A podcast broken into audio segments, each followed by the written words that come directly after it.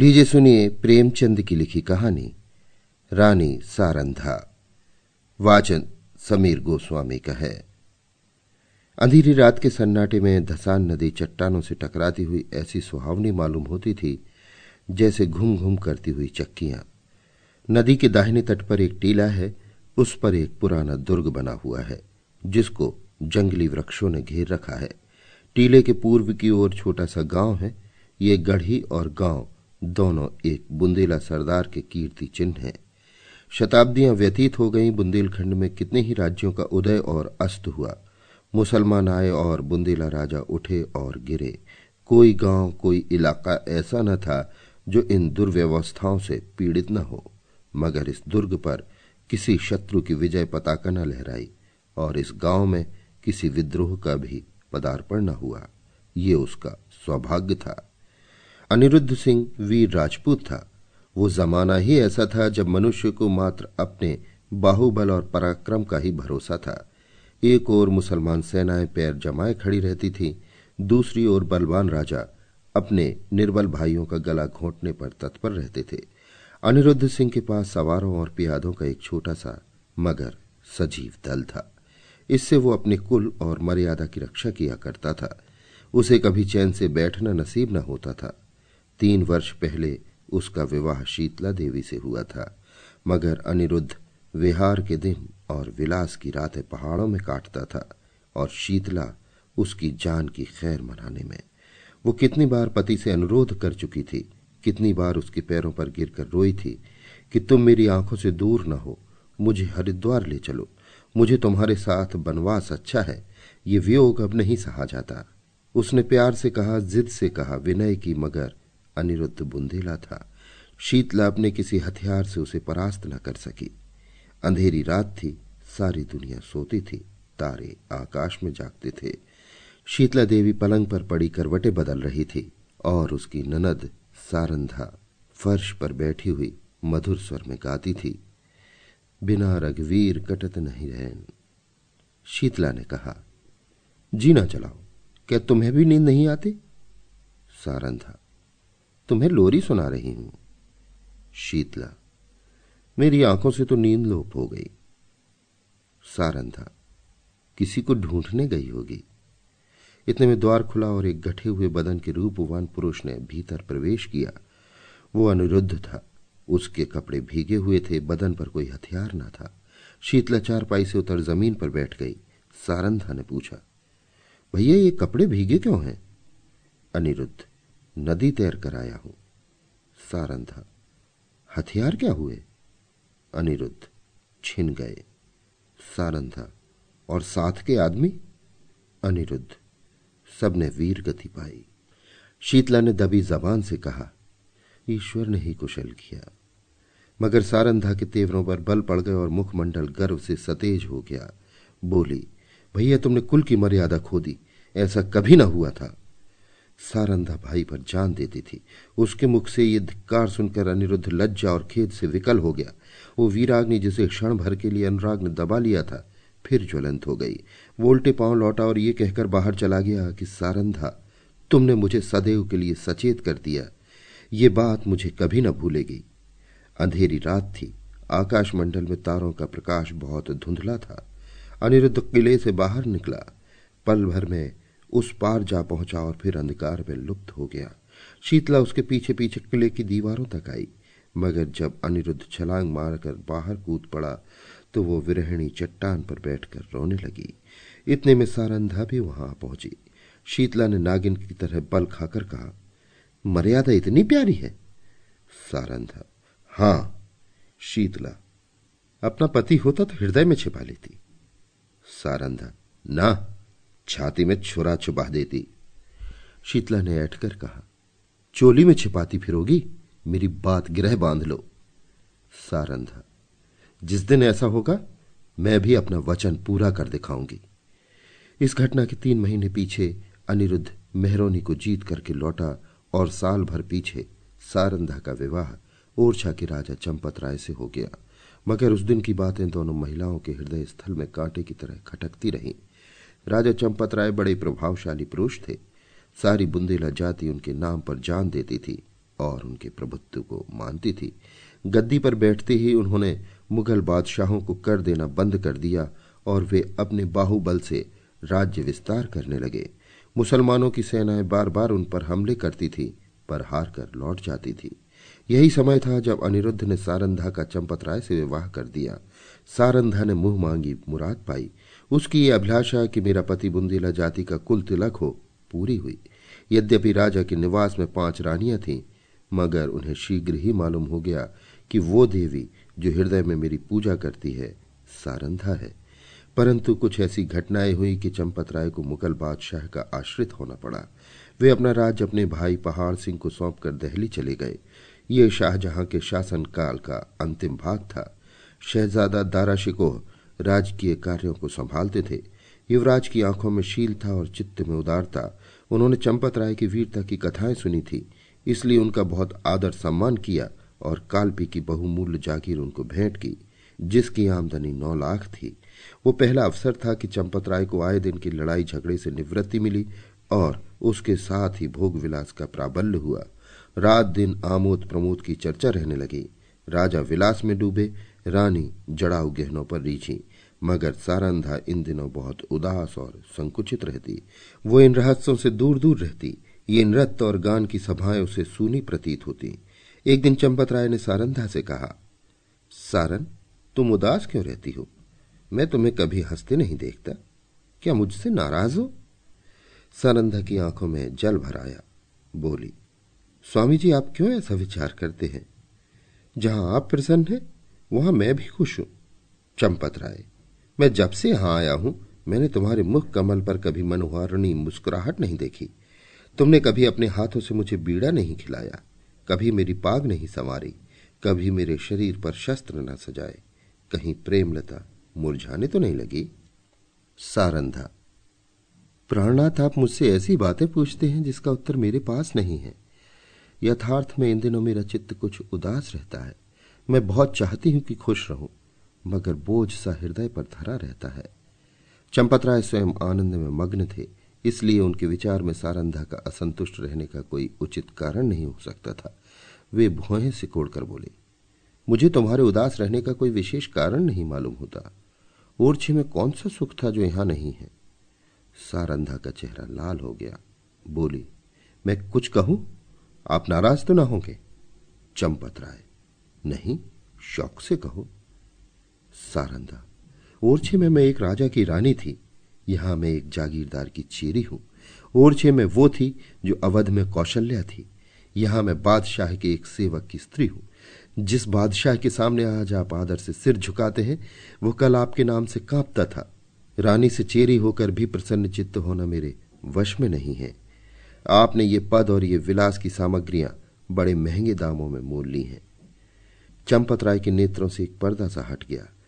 वे अब तक सारंधा की आत्मिक उच्चता को न जानते थे। जैसे बे माँ बाप का बालक माँ की चर्चा सुनकर रोने लगता है, उसी तरह ओरछे की याद से चंपत राय की आँखें सजल हो गईं। उन्होंने आदर युक्त अनुराग के साथ सारंधा को हृदय से लगा लिया।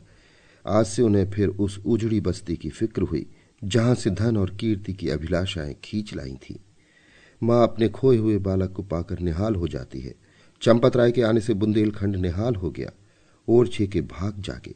नौबतें झड़ने लगी और फिर सारंधा के कमल नेत्रों में जाति अभिमान का आभास दिखाई देने लगा। यहाँ रहते रहते कई महीने बीत गए। इस बीच में शाहजहां बीमार पड़ा। पहले से ईर्ष्या की अग्नि दहक रही थी। ये खबर सुनते ही ज्वाला प्रचंड हुई। सफ़र की तैयारियाँ होने लगी। शहजादा मुराद और मुहिउद्दीन अपने अपने दल सजाकर दक्षिण से चले।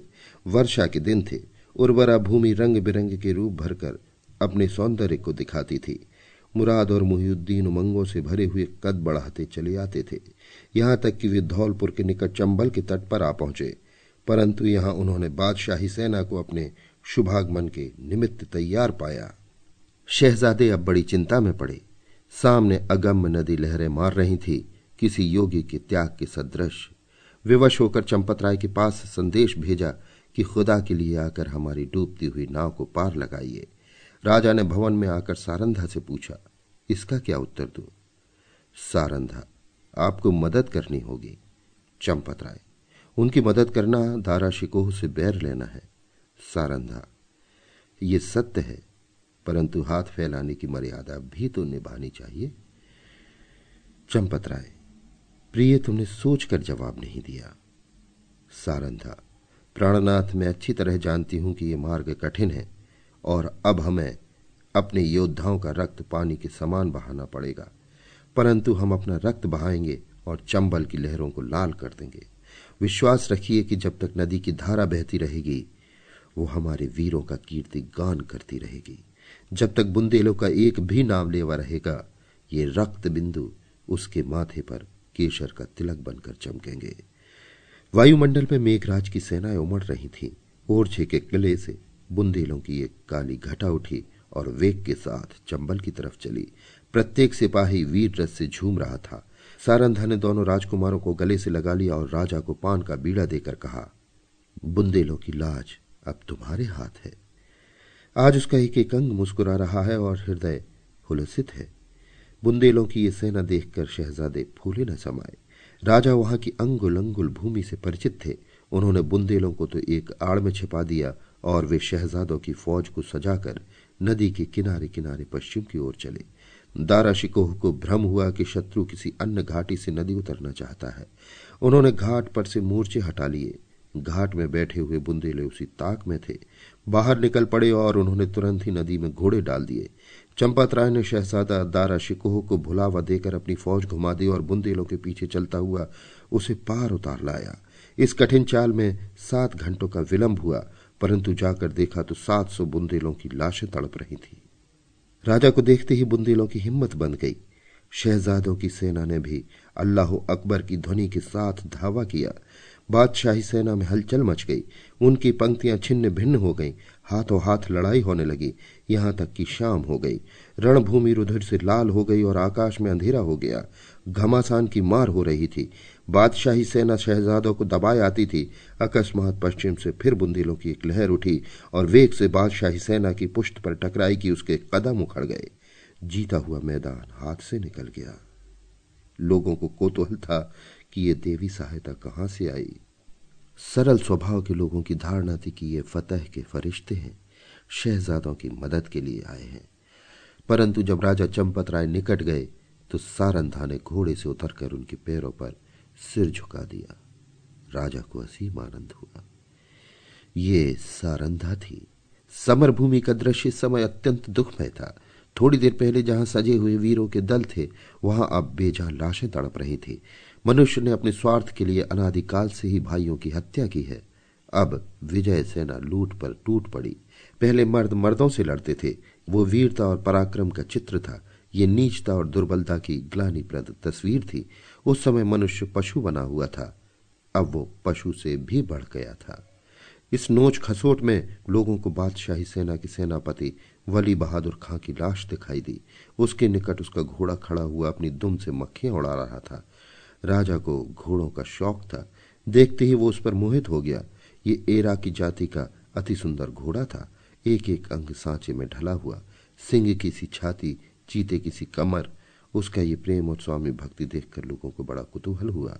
राजा ने हुक्म दिया, खबरदार, इस प्रेमी पर कोई हथियार न चलाए। इसे जीता पकड़ लो। ये मेरे अस्तबल की शोभा बढ़ाएगा। जो इसे मेरे पास ले आएगा, उसे धन से निहाल कर दूँगा। योद्धागण चारों ओर से लपके। परंतु किसी को साहस न होता था कि उसके निकट जा सके। कोई चुमकार रहा था, कोई फंदे में फंसाने के फ़िक्र में था, पर कोई उपाय सफल नहीं होता था। वहाँ सिपाहियों का मेला सा लगा हुआ था। तब सारंधा अपने खेमे से निकली और निर्भय होकर घोड़े के पास चली गई। उसकी आँखों में प्रेम का प्रकाश था, छल का नहीं, घोड़े ने सिर झुका लिया। रानी ने उसकी गर्दन पर हाथ रखा और वो उसकी पीठ सहलाने लगी। घोड़े ने उसके अंचल में मुँह छिपा लिया। रानी उसकी रास पकड़कर खेमे की ओर चली। घोड़ा इस तरह चुपचाप उसके पीछे चला। मानो सदैव से उसका सेवक है। पर बहुत अच्छा होता कि घोड़े ने सारंधा से भी निष्ठुरता की होती। ये सुंदर घोड़ा आगे चलकर इस राज परिवार के निमित्त स्वर्ण जटित मृग साबित हुआ। संसार एक रण क्षेत्र है। इस मैदान में उसी सेनापति को विजय लाभ होता है, जो अवसर को पहचानता है। वो अवसर पर जितने उत्साह से आगे बढ़ता है, उतने ही उत्साह से आपत्ति के समय पीछे हट जाता है। वो वीर पुरुष राष्ट्र का निर्माता होता है और इतिहास उसके नाम पर यश के फूलों की वर्षा करता है। पर इस मैदान में कभी कभी ऐसे सिपाही भी आ जाते हैं, जो अवसर पर कदम बढ़ाना जानते हैं, लेकिन संकट में पीछे हटना नहीं जानते। ये रणवीर पुरुष विजय को नीति की भेंट कर देते हैं।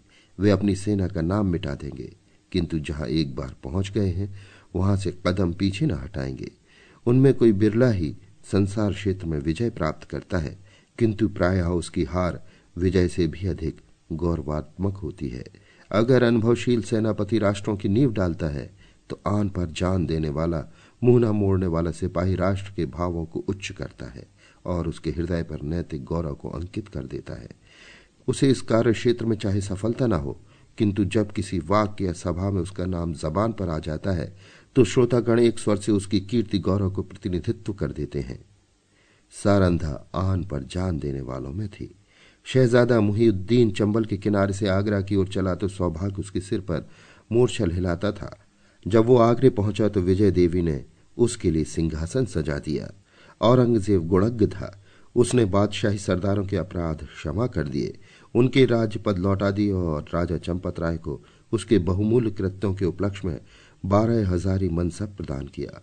ओरछा से बनारस और बनारस से जमुना तक उसकी जागीर नियत की गई। बुंदेला राजा फिर राज्य सेवक बना। वो फिर सुख विलास में डूबा और रानी सारंधा फिर पराधीनता के शोक में घुलने लगी। वली बहादुर खां बड़ा वाक चतुर मनुष्य था। उसकी मृदुता ने शीघ्र ही उसे बादशाह आलमगीर का विश्वास पात्र बना दिया। उस पर राज्यसभा में सम्मान की दृष्टि पड़ने लगी। खां साहब के मन में अपने घोड़े के हाथ से निकल जाने का बड़ा शोक था। एक दिन कुंवर छत्रसाल उसी घोड़े पर सवार होकर सैर को गया था। वो खां साहब के महल की तरफ़ जा निकला। वली बहादुर ऐसे ही अफसर की ताक में था। उसने तुरंत अपने सेवकों को इशारा किया राजकुमार अकेला क्या करता? पाँव पाँव घर आया और उसने सारंधा से सब समाचार बयान किया। रानी का चेहरा तमतमा गया। बोली, मुझे इसका शोक नहीं कि घोड़ा हाथ से गया। शोक है कि तू उसे खोकर जीता क्यों लौटा? क्या तेरे शरीर में बुंदेलों का रक्त नहीं है? घोड़ा न मिलता ना सही। किंतु तुझे दिखा देना चाहिए था कि एक बुंदेला बालक से उसका घोड़ा छीन लेना हँसी नहीं है। ये कहकर उसने अपने पच्चीस योद्धाओं को तैयार होने की आज्ञा दी। स्वयं अस्त्र धारण की और योद्धाओं के साथ वली बहादुर खां के निवास स्थान पर जा पहुँची। खां साहब उसी घोड़े पर सवार होकर दरबार चले गए थे। सारंधा दरबार के सामने जा पहुँची। वो कैफियत देखते ही दरबार में हलचल मच गई। अधिकारी वर्ग इधर उधर से आकर जमा हो गए। आलमगीर भी सहन से निकल आए। लोग अपनी अपनी तलवारें संभालने लगे और चारों तरफ़ शोर मच गया। कितने ही नेत्रों ने इसी दरबार में अमर सिंह की तलवार की चमक देखी थी। उन्हें वही घटना फिर याद आ गई। सारंधा ने उच्च स्वर से कहा, हाँ साहब, बड़ी लज्जा की बात है। आपको वही वीरता जो चंबल के तट पर दिखानी चाहिए थी, आज एक अबोध बालक के सम्मुख दिखाई है। क्या ये उचित था कि आप उससे घोड़ा छीन लेते? वली बहादुर खां की आँखों से अग्नि ज्वाला निकल रही थी। वे कड़ी आवाज़ से बोले, किसी गैर की क्या मजाल है कि मेरी चीज़ अपने काम में लाए? रानी ये आपकी चीज़ नहीं मेरी है। मैंने उसे रणभूमि में पाया है और उस पर मेरा अधिकार है। क्या रणनीति की इतनी मोटी बात भी आप नहीं जानते? खां साहब, वो घोड़ा मैं नहीं दे सकता। उसके बदले में सारा अस्तबल आपकी नज़र है। रानी, मैं अपना घोड़ा लूँगी। खां साहब, मैं उसके बराबर जवाहरात ला सकता हूँ, परंतु घोड़ा नहीं दे सकता। रानी तो फिर इसका निश्चय तलवार से होगा। बुंदेला योद्धाओं ने तलवारें सौंत ली और निकट था। कि दरबार की भूमि रक्त से प्लावित हो जाए। बादशाह आलमगीर ने बीच में आकर कहा, रानी साहबा, आप सिपाहियों को रोकें, घोड़ा आपको मिल जाएगा, परंतु इसका मूल्य बहुत देना पड़ेगा। रानी, मैं उसके लिए अपना सर्वस्व खोने को तैयार हूँ। बादशाह, जागीर और मनसब भी? रानी, जागीर और मनसब कोई चीज़ नहीं। बादशाह, अपना राज्य भी? रानी, हाँ, राज्य भी। बादशाह एक घोड़े के लिए?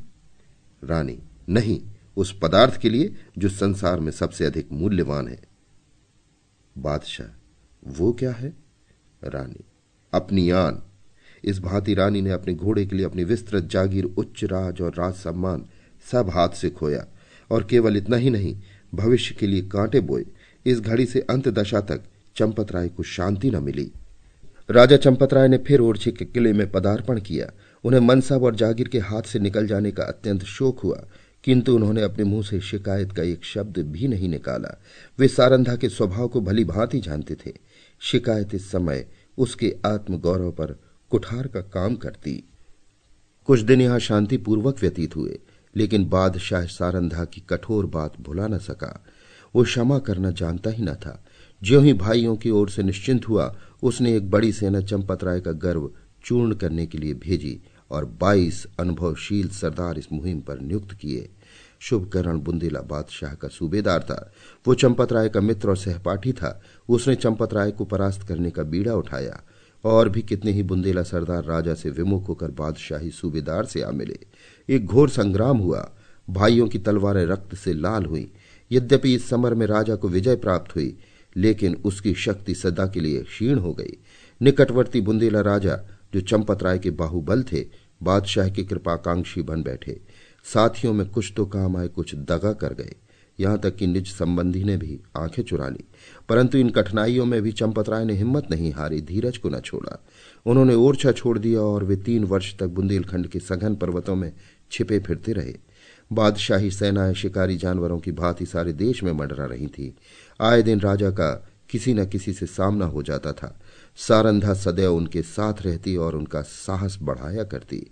बड़ी बड़ी आपत्तियों में जबकि धैर्य लुप्त हो जाता और आशा साथ छोड़ देती, आत्मरक्षा का धर्म उसे संभाले रहता था।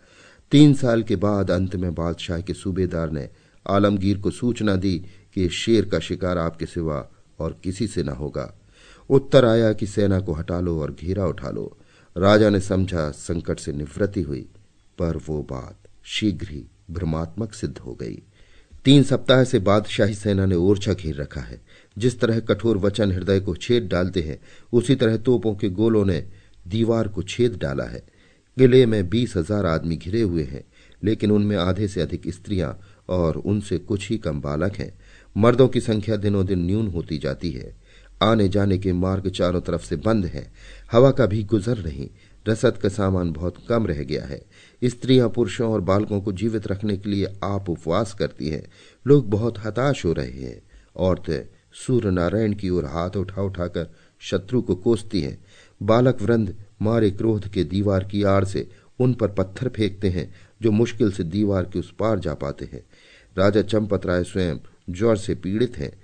उन्होंने कई दिन से चारपाई नहीं छोड़ी। उन्हें देखकर लोगों को कुछ ढांढस होता था, लेकिन उनकी बीमारी से सारे किले में नैराश्य छाया हुआ है। राजा ने सारंधा से कहा, आज शत्रु ज़रूर किले में घुस आएँगे सारंधा, ईश्वर न करे कि इन आँखों से वो दिन देखना पड़े। राजा, मुझे बड़ी चिंता इन अनाथ स्त्रियों और बालकों की है। गेहूँ के साथ ये घुन भी पिस जाएँगे। सारंधा, हम लोग यहाँ से निकल जाएँ तो कैसा? राजा इन अनाथों को छोड़कर? सारंधा, इस समय इन्हें छोड़ देने में ही कुशल है। हम ना होंगे तो शत्रु इन पर कुछ दया ही करेंगे। राजा, नहीं, ये लोग मुझसे न छोड़े जाएँगे। जिन मर्दों ने अपनी जान हमारी सेवा में अर्पण कर दी है, उनकी स्त्रियाँ और बच्चों को मैं कदापि नहीं छोड़ सकता। सारंधा, लेकिन यहाँ रहकर हम उनकी मदद भी तो नहीं कर सकते। राजा, उनके साथ प्राण तो दे सकते हैं। मैं उनकी रक्षा में अपनी जान लड़ा दूँगा। उनके लिए बादशाही सेना की खुशामद करूँगा। कारावास की कठिनाइयाँ सहूँगा, किंतु इस संकट में उन्हें छोड़ नहीं सकता। सारंधा ने लज्जित होकर सिर झुका लिया और सोचने लगी। निस्संदेह, प्रिय साथियों को आग की आँच में छोड़कर अपनी जान बचाना घोर नीचता है। मैं ऐसी स्वार्थंध क्यों हो गई हूँ? लेकिन एक विचार उत्पन्न हुआ। बोली, यदि आपको विश्वास हो जाए कि इन आदमियों के साथ कोई अन्याय न किया जाएगा तब तो आपको चलने में कोई बाधा ना होगी। राजा सोचकर, कौन विश्वास दिलाएगा? सारंधा बादशाह के सेनापति का प्रतिज्ञा पत्र राजा, हाँ, तब मैं सानंद चलूँगा। सारंदा विचार सागर में डूबी। बादशाह के सेनापति से क्यों कर ये प्रतिज्ञा कराऊं? कौन ये प्रस्ताव लेकर वहाँ जाएगा और निर्दय ऐसी प्रतिज्ञा करने ही क्यों लगे? उन्हें तो अपनी विजय की पूरी आशा है। मेरे यहाँ ऐसा नीति कुशल वाकपटु चतुर कौन है जो इस दुस्तर कार्य को सिद्ध करे, छत्रसाल चाहे तो कर सकता है। उसमें ये सब गुण मौजूद हैं। इस तरह मन में निश्चय करके रानी ने छत्रसाल को बुलाया। ये उसके चारों पुत्रों में सबसे बुद्धिमान और साहसी था। रानी उसे सबसे अधिक प्यार करती थी। जब छत्रसाल ने आकर रानी को प्रणाम किया तो उनके कमल नेत्र सजल हो गए और हृदय से दीर्घ निश्वास निकल गया। छत्रसाल, माता मेरे लिए क्या आज्ञा है?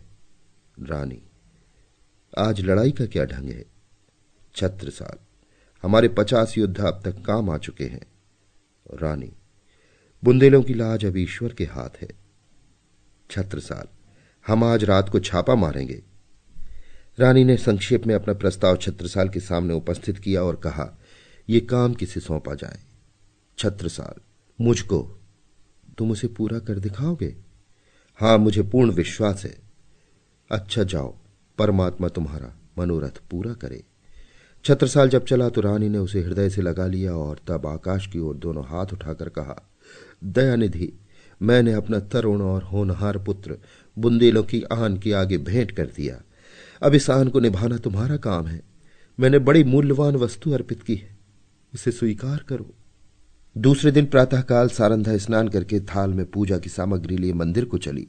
उसका चेहरा पीला पड़ गया और आँखों तले अंधेरा छाया जाता था। वो मंदिर के द्वार पर पहुँची थी कि उसके थाल में बाहर से आकर एक तीर गिरा। तीर की नोक पर एक कागज़ का पुर्जा लिपटा हुआ था। सारंधा ने थाल मंदिर के चबूतरे पर रख दिया और पुर्जे को खोल कर देखा तो आनंद से चेहरा खिल गया। लेकिन यह आनंद क्षण भर का था। हाय, इस पुर्जे के लिए मैंने अपना प्रिय पुत्र अपने हाथ से खो दिया है। कागज़ के टुकड़े को इतने महँगे दामों में किसने लिया होगा? मंदिर से लौटकर सारंधा राजा चंपत राय के पास गई और बोली, प्राणनाथ, आपने जो वचन दिया था, उसे पूरा कीजिए। राजा ने चौंक कर पूछा, तुमने अपना वादा पूरा कर दिया? रानी ने प्रतिज्ञा पत्र राजा को दे दिया। चंपत राय ने उसे गौरव से देखा, फिर बोले, अब मैं चलूँगा और ईश्वर ने चाहा तो एक बार फिर शत्रुओं की खबर लूँगा। लेकिन सारन सच बताओ, इस पत्र के लिए क्या देना पड़ा है? रानी ने कुंठित स्वर से कहा बहुत कुछ। राजा, सुनो, रानी। एक जवान पुत्र। राजा को बाण सा लगा, पूछा, कौन, अंगद राय? रानी, नहीं। राजा, रत्न सिंह? रानी, नहीं। राजा, छत्रसाल? रानी, हाँ जैसे कोई पक्षी गोली खाकर परों को फड़फड़ाता है और तब बेदम होकर गिर पड़ता है। उसी भांति चंपत राय पलंग से उछले और फिर अचेत होकर गिर पड़े। छत्रसाल उनका परम प्रिय पुत्र था। उनके भविष्य की सारी कामनाएँ उसी पर अवलंबित थी। जब चेत हुआ, तब बोले सारन तुमने बुरा किया। अंधेरी रात थी। रानी सारंधा घोड़े पर सवार चंपत राय को पालकी में बिठाए, किले के गुप्त मार्ग से निकली जाती थी। आज से बहुत काल पहले एक दिन ऐसी ही अंधेरी दुखमयी रात्रि थी, तब सारंधा ने शीतला देवी को कुछ कठोर वचन कहे थे। शीतला देवी ने उस समय जो भविष्यवाणी की थी, वो आज पूरी हुई। क्या सारंधा ने उसका जो उत्तर दिया था, वो भी पूरा होकर रहेगा? मध्यान्ह था। सूर्य नारायण सिर पर आकर अग्नि की वर्षा कर रहे थे। शरीर को झुलसाने वाली प्रचंड प्रखर वायु वन और पर्वत में आग लगाती फिरती थी। ऐसा विदित होता था, मानो अग्निदेव की समस्त सेना गरजती हुई चली आ रही है। गगन मंडल इस भय से काँप रहा था। रानी सारंदा घोड़े पर सवार चंपत राय के लिए पश्चिम की तरफ़ चली जाती थी। ओरछा दस कोस पीछे छूट चुका था और प्रतिक्षण, ये अनुमान स्थिर होता जाता था कि अब हम भय के क्षेत्र से बाहर निकल आए। राजा पालकी में अचेत पड़े हुए थे और कहार पसीने में सराबोर थे। पालकी के पीछे पाँच सवार घोड़े बढ़ाए चले आते थे। प्यास के मारे सबका बुरा हाल था। तालू सूखा जाता था। किसी वृक्ष की छां और कुएँ की तलाश में आँखें चारों ओर दौड़ रही थी। अचानक सारंधा ने पीछे की तरफ़ फिर कर देखा तो उसे सवारों का एक दल आता हुआ दिखाई दिया। उसका माथा ठनका कि अब कुशल नहीं है। ये लोग अवश्य हमारे शत्रु हैं।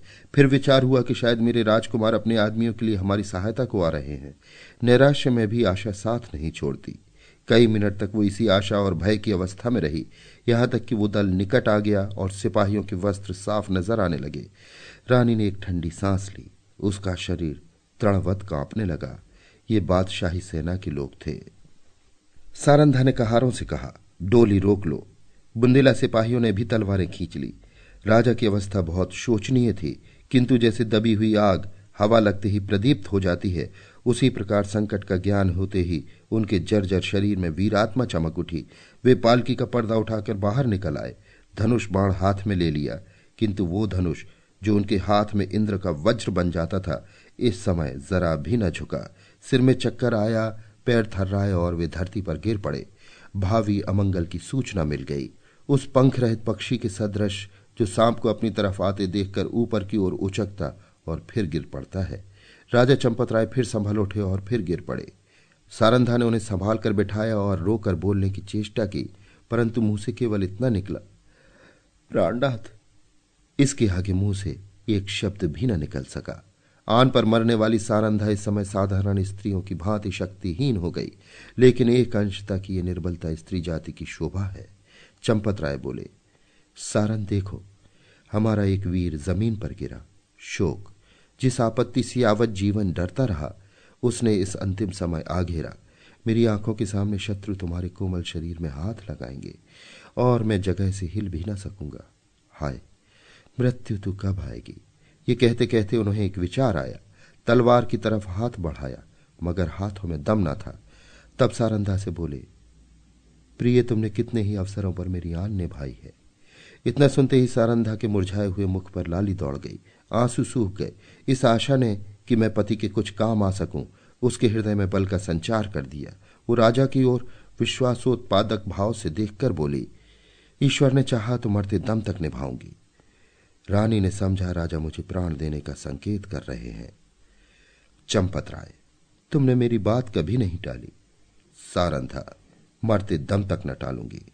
सारंधा ने तलवार को निकालकर अपने वक्ष स्थल पर रख लिया और कहा, यह आपकी आज्ञा नहीं है। मेरी हार्दिक अभिलाषा है कि मरूं तो ये मस्तक आपके पद कमलों पर हो। चंपत राय, तुमने मेरा मतलब नहीं समझा। क्या तुम मुझे इसलिए शत्रु के हाथ में छोड़ जाओगी कि मैं बेड़ियाँ पहने हुए दिल्ली की गलियों में निंदा का पात्र बनूं? रानी ने जिज्ञासा की दृष्टि से राजा को देखा। वो उनका मतलब न समझी। राजा, तुमसे एक वरदान माँगता हूँ। रानी, सहर्ष मांगिए। राजा, ये मेरी अंतिम प्रार्थना है। जो कुछ कहूँगा करोगी। रानी, सिर के बल करूँगी। राजा, देखो तुमने वचन दिया है, इनकार ना करना। रानी काँप कर, आपके कहने की देर है। राजा, अपनी तलवार मेरी छाती में चुभा दो। रानी के हृदय पर वज्र वज्रघात सा हो गया। बोली जीवन नाथ इसके आगे वो और कुछ ना बोल सकी। आँखों में नैराश्य छा गया। राजा, मैं बेड़ियाँ पहनने के लिए जीवित नहीं रहना चाहता। रानी, मुझसे ये कैसे होगा? पांचवा और अंतिम सिपाही धरती पर गिरा। राजा ने झुंझला कर कहा, इसी जीवन पर आन निभाने का गर्व था। बादशाह के सिपाही राजा की तरफ़ लपके। राजा ने नैराश्यपूर्ण भाव से रानी की ओर देखा। रानी क्षण भर तक अनिश्चित रूप से खड़ी रही, लेकिन संकट में हमारी निश्चयात्मक शक्ति बलवान हो जाती है। निकट था कि सिपाही लोग राजा को पकड़ लें, कि सारंधा ने दामनी की भांति लपक कर तलवार राजा के हृदय में चुभा दी।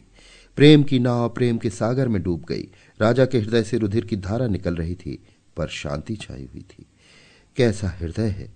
वो स्त्री जो अपने पति पर प्राण देती थी, आज उसकी प्राण घातिका है। जिस हृदय से अलिंगित होकर उसने यौवन सुख लूटा, जो हृदय उसकी अभिलाषाओं का केंद्र था, जो उसके अभिमान का पोषक था, उसी हृदय को सारंधा की तलवार छेद रही है। किसी स्त्री की तलवार से ऐसा काम हुआ है? आह, आत्माभिमान का कैसा विषादमय अंत है। उदयपुर और मारवाड़ के इतिहास में भी आत्मगौरव की ऐसी घटनाएँ नहीं मिलती। बादशाही सिपाही सारंदा का ये साहस और धैर्य देखकर दंग रह गए। सरदार ने आगे बढ़कर कहा, रानी साहिबा खुदा गवाह है, हम सब आपके गुलाम हैं। आपका जो हुक्म हो, उसे बासरों चश्म बजा लाएँगे। सारंधा ने कहा, अगर हमारे पुत्रों में से कोई जीवित हो तो ये दोनों लाशें उसे सौंप देना।